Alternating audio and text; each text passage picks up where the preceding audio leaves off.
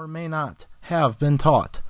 It is particularly important in learning skills, which must indeed be practiced to be learned.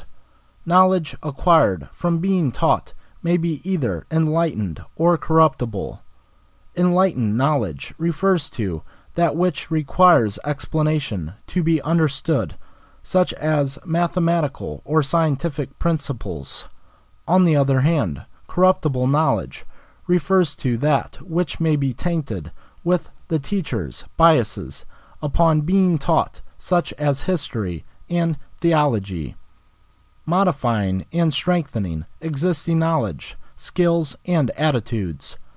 Learning enables one to modify or strengthen his existing knowledge, skills, and attitudes when he acknowledges and accepts new developments or revisions to that which he already knows. In simpler terms, this is what is known as adapting. It is particularly useful in finding better solutions to problems. An example of this is the development of vaccines to avoid being infected or afflicted with a serious illness. Integrating. Finally, the key to learning lies in integration. Integration involves synthesizing all the information acquired through time and evaluating how they have been used in history or how they can be applied in a particular situation at present or even in the future. In other words, integration entails the use of reason. Reason is defined as the ability to make sense of the information at hand by relating ideas to one another and understanding them with cause and effect, consequence, fact or fiction, truth, and good or bad, morality. It requires a conscious effort of validating facts and applying logic to justify or change existing beliefs and practices.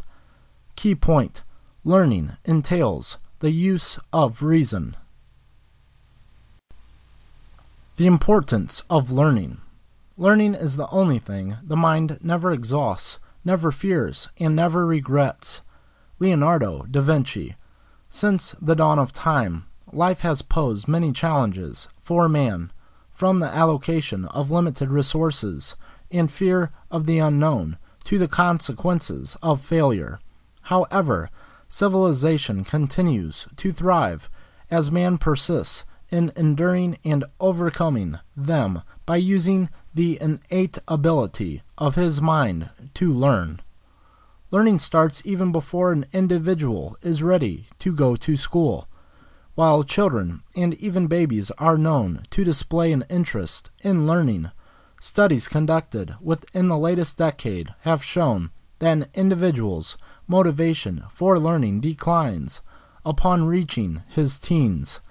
In fact, data from the National Research Council reveals that more than 40% of high school students are constantly absent or withdrawn from school due to lack of motivation. Nevertheless, such a condition is subject to change over time, as research shows that more than 90% of adults are more motivated to learn with various personal reasons such as to get a better paying job, boosting confidence, improving the quality of life and satisfaction. While such reasons may encourage one's desire to learn, the importance of learning is simply that it allows individuals to freely stretch the limits of their humanity to find answers to their questions. In other words, the universal and primary importance of learning is that through it, man is able to fulfill his essence as a thinking being, and nothing can be greater than that.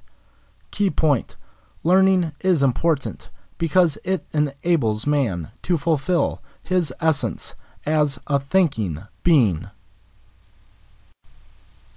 Factors affecting learning and how to prevail over them. The knowledge of all things is possible Leonardo da Vinci. It is possible for a man to know or learn everything he wants. However, learning is not easy. It may be affected by internal and external